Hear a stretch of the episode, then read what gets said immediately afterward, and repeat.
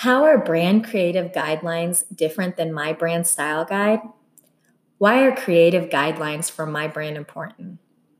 How do I come up with my guidelines? Before we start the lesson, let's do a quick, fun exercise. Imagine a new coworker has joined your team.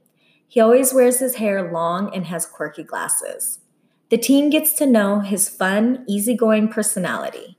Eventually, he has become friends with everyone. You always get good vibes from him, and you start associating warm summer days with barbecues in his backyard.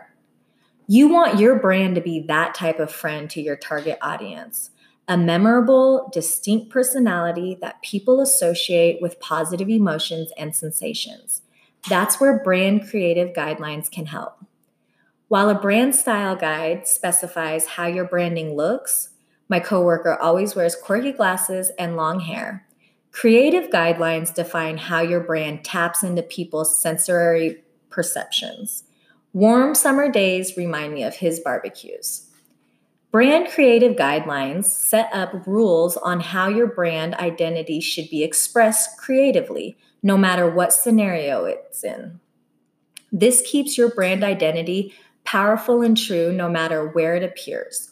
Whether you're doing online ads, in store displays, social ads, or other public facing initiatives.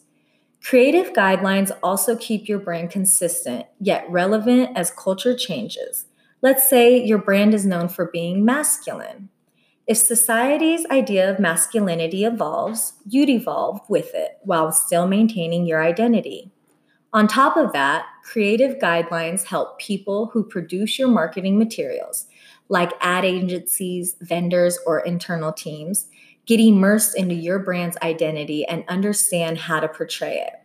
That's important because the better these teams understand your brand, the better they'll work for you. Creative Guidelines helped Axe, the global grooming brand for men, evolve its identity and strategy. 10 years ago, Axe's creative strategy centered on giving males the edge in the dating game. The brand's famous ads featured attractive women and manly men. Over time, society's views on masculinity changed and became more multifaceted, and men began to embrace grooming products as a way to express themselves. Axe knew it also needed to change, but still maintain its iconic brand identity. Axe's creative guidelines were the key to this evolution. They helped Axe stay true to its masculine brand identity while exploring modern interpretations of it. In 2016, Axe embraced the notion that a definitive, single minded area of masculinity doesn't exist. They updated their creative guidelines to reflect this thinking. This resulted in a creative campaign featuring images of confident men from all walks of life. The ad's tagline, Find Your Magic, asked men to discover what makes them unique and touted Axe's products as a way to express them individually. So, how do you start setting up brand creative guidelines? You've probably already guessed that building your brand identity is the first step. That means defining your vision and mission statements, as well as your target audience. It also includes describing your brand's character in a series of adjectives like caring, generous, youthful, spontaneous, etc. These objectives are your brand's personality traits. They give your brand human characteristics, aspirations, and values, all of which make it easier for people to relate and engage with your brand. Once you have your brand's personality traits, think of some synonyms for that. For example, Let's say one of your traits is powerful.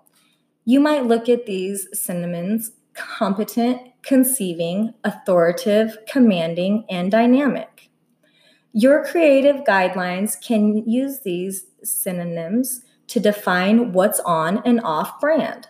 Competent and convincing might be too weak, although authoritative and commanding are too forceful. Dynamic, meanwhile, works perfectly.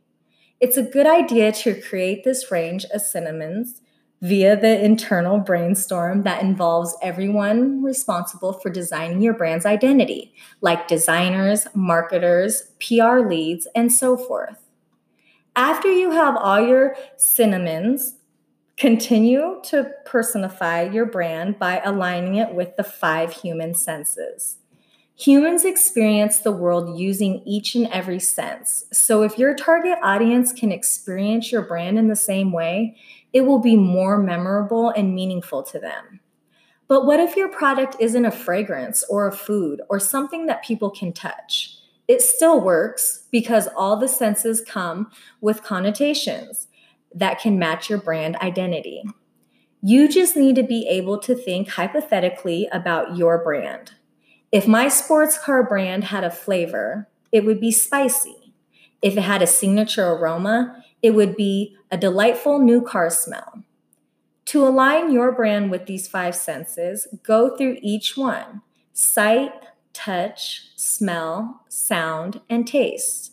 And ask yourself how your brand uniquely embodies them.